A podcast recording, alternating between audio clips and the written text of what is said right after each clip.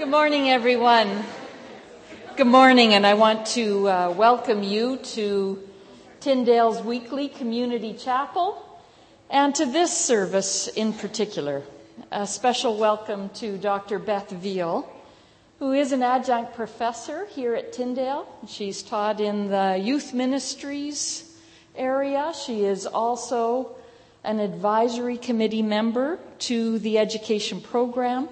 She's actually one of the founders of this program, the one who came together and designed the program that, uh, that we have been enjoying in these months and these past years. Beth comes with an incredible sense of integrity. She has been recognized in the Peel District School Board for her leadership as a principal. Even now, her role is affectionately called the principal's principal. She's the one that principals call when there's a dilemma that a principal doesn't know how to handle at his or her own home school. So she has something to say to all of us today because she's a committed follower of Christ, and she has something to say in particular to the BEd students whom we want to acknowledge today. The Tyndale had a significant graduation chapel on April the 10th, and our teacher candidates were not able to attend that graduation chapel because they were in the midst of their placements. And so today, Tyndale has set aside this chapel to say we acknowledge the God whom you serve, the God who has called you into this direction, and we acknowledge the work and commitment and dedication that you have put into these last months of being here with us in this program. We also come because we want to worship God. And we worship the God who gave this world its form and its structure. We worship the God who breathed life and goodness into each one of us. We worship the God who instituted wonder and curiosity and learning. And we worship the God who entrusted us to actually carry out his purposes on this world. And we worship the God who says, Let me show you just how much I love you. And one of the first people he gave were teachers to each one of us. So, in celebration of the teacher candidates who have accepted this trust and are following the God who says, Take this on, and please do what I will, which is to introduce every child, every student, every person to me, the one who loves them without question. Here are these words from Psalm 78. O my people, listen to my instructions. Open your ears to what I am saying. For I will speak to you in a parable. I will teach you hidden lessons from our past, stories we have heard and known, stories our ancestors hand down, handed down to us. We will not hide these truths from our children. We will tell the next generation about the glorious deeds of the Lord, about his power and his mighty wonders.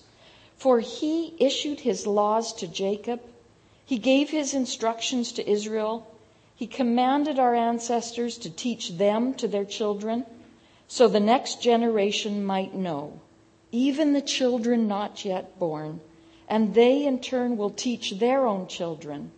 So each generation should set its hope anew on God. Let's begin with prayer.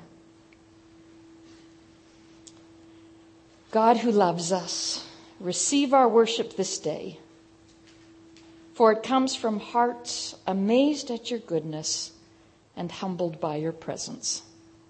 Amen. Great. I just think it feels too far away from you. Um, I really am so delighted to be here. When Carla was saying, well, I was part of the team that helped design this program, I was thinking, really, I'm trying to build a relationship with these people. like they're just coming off of five really hard weeks, so maybe, you know, that shouldn't be our opener. But, um, Yeah, I, I can only imagine how tired you are. I imagine that at this point you're wondering, um, why did I choose this? And how do you keep it up? Over, I mean, that was just five weeks. What do we do like after five months? There won't be much of me left once I'm actually a teacher. So I have to say, it does get easier because everything you do won't always be new. And everything you present won't always be assessed. And everything you teach, you won't have to, you know, show somebody else behind the scenes what you were thinking and doing the whole time you were doing it.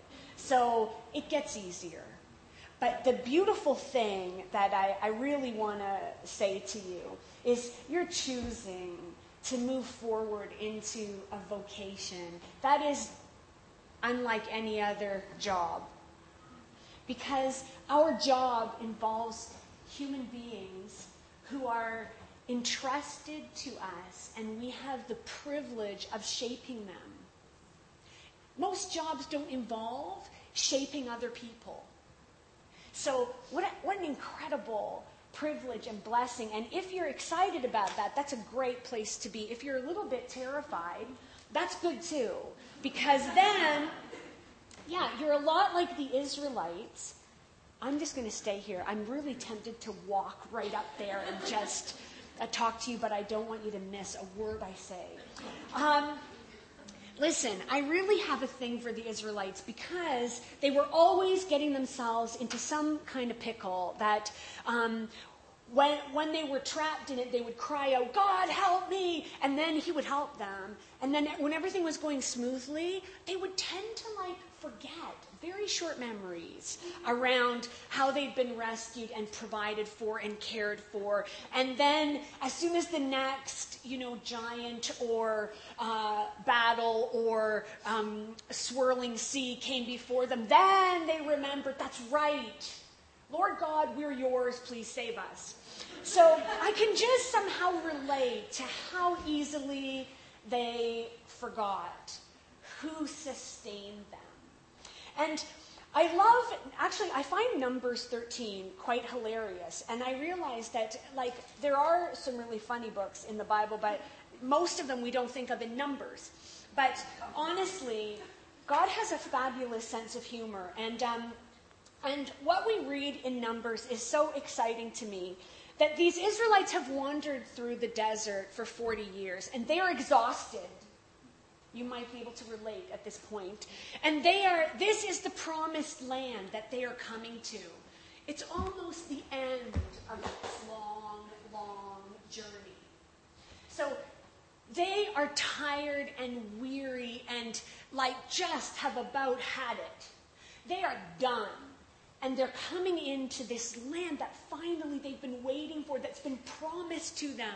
This milk and honey land. And they get so close, and their leader says, Well, look, let's send two of you forward to go take a look, kind of like a practicum, really.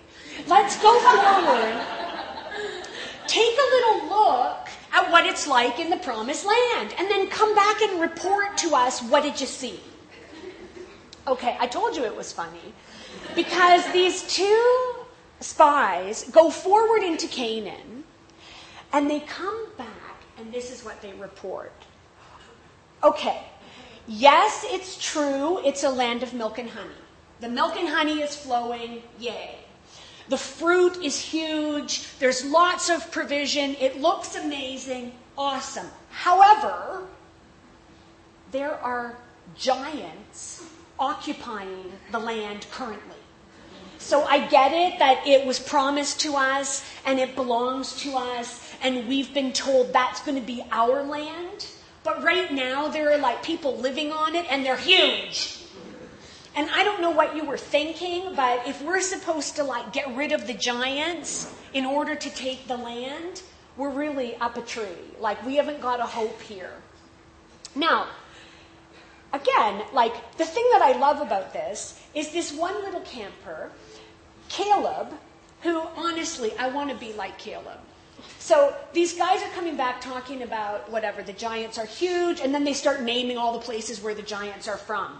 And actually, many of those places are places where the Israelites have previously had problems. So they're, they're hearing this and thinking, uh, we can't face those again, or haven't you heard about the Amalekites? What, you'd have no idea what, how they torture people. Well, Caleb, this is Caleb's response. He goes up to Moses and says, Oh, we should go. We should go and take possession of the land.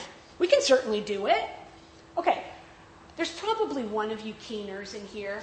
that the rest of the class is just like, oh, that's just like her. Like, where the, everyone else is like scrambling, running around, trying to survive, and there's one who's like, no problem. where you just sort of feel like, you know, okay, did you have to speak right now? Because I was up all night writing this thing. So, here's the thing. The men who went up, this is their response about the keener who's saying, We should go ahead and claim the land. God promised it to us, no problem. Let's go take on the giants. Okay, the spies are saying, We can't attack those people, they're stronger than we are. They spread among the Israelites a bad report about the land they had explored, and they said, The land we explored devours those who live in it. Now, technically that's almost impossible. Like, how is the land actually going to devour the people who live in it? Perhaps he was straining for a metaphor there, but the bottom line is that basically you're going to hear some scary stories about what's ahead of you. And it would be easy to take that and feel like, oh, we're not, we're not equal to that. We do not, we can't handle land that eats people. Then they go on. All the people we saw there are of very great size. You know what? You're going to hear, moving forward, about giants that are bigger than you are. And I'm not referring to the kids or the administration, or although sometimes they are. Um,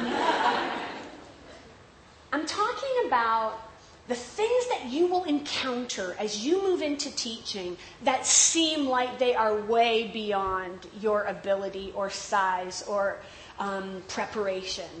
You will meet kids whose needs are giant. You will meet parents whose demands are giant. You will meet colleagues who may or may not be modeling the kind of teaching that you know you were called to. You may meet giants called hard to get a job. You may meet a giant called might take a while to get your toe in the door, and you might have to supply teach for a while. It's a big name for a giant's t shirt. But there are all kinds of huge um, adventures that you may be called to meet and address.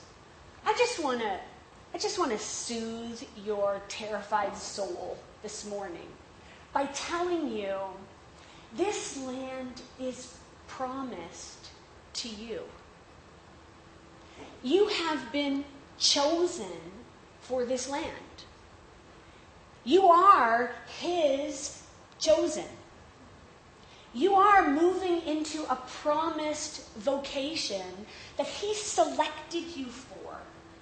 He's not going to choose you and bring you to His little ones if He can't trust you with His most precious. His eye is on the sparrow. How much more on every little lamb in those classes that you will move forward to lead.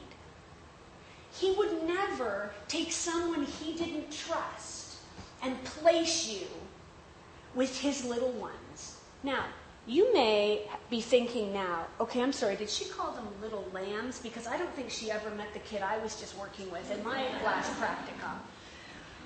There will be kids whose issues will seem gigantic there will be days where the workload will seem gigantic.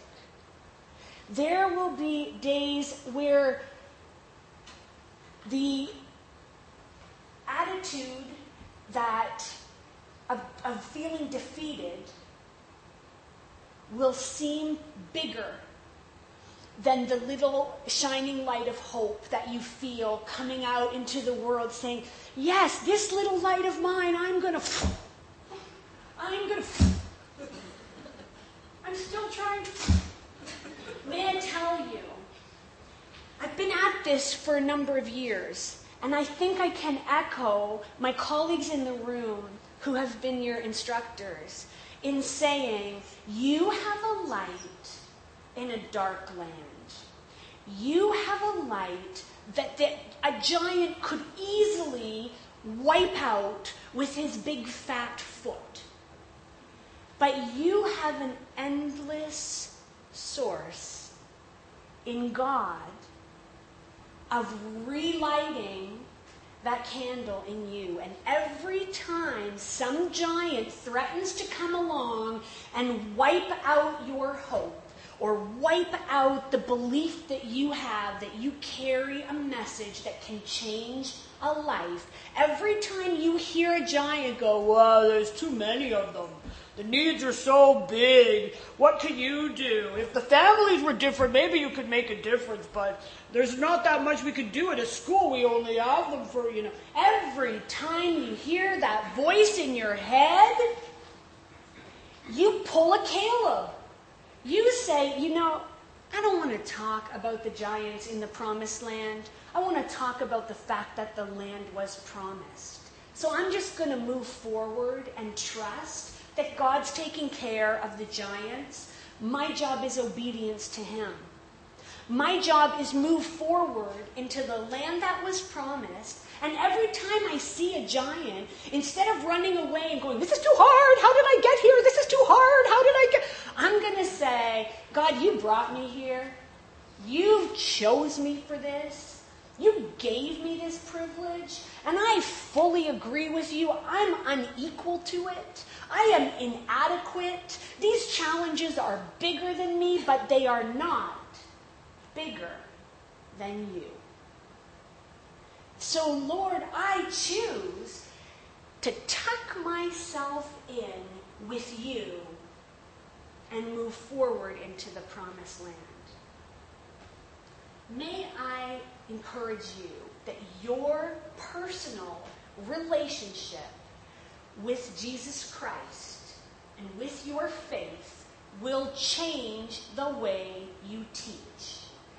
Your, if you invest and build your personal relationship with God and you choose to tuck yourself intentionally, intentionally call on His name and say, seriously, Lord, this kid is driving me crazy. Like, I don't have, in my own natural power, I do not have the patience to work with this kid. Lord, please, patience comes from you. Discernment comes from you. Wisdom comes from you. Can you use the guidance of the Holy Spirit just to show me what's my next step? What's the network I need to access? What's the support we need to put in place? Who do I need to talk to about this situation? I'm not equal to this kid's needs, but you are. So I'm going to invest not on trying to figure out how to solve the problem that's in front of me. I'm just going to invest in holding on to you. I'm going to tuck in closer. I'm going to get more intentional about my relationship with you because I want to go forward in this promised land and I want to claim the milk and honey. And I want to wipe out those giants, but not by myself, please. I would like to do that tucked in under your hand. So when you raise it and say, This land is ours, these children are mine, I made them, I know them, I love them and I'm trusting you to care for them. I want to go forward attached to Him. So as you move forward in the land that's been promised to you, and He wouldn't have promised you this land if He didn't trust you with His most precious. As you go forward, know that you are one of His precious. That He already has the answers for the questions you don't have yet. He already has the victory for the battles we haven't even walked into yet. So all you need to do is intentionally place yourself at his side so that together you take the land that belongs to him. Thank you time.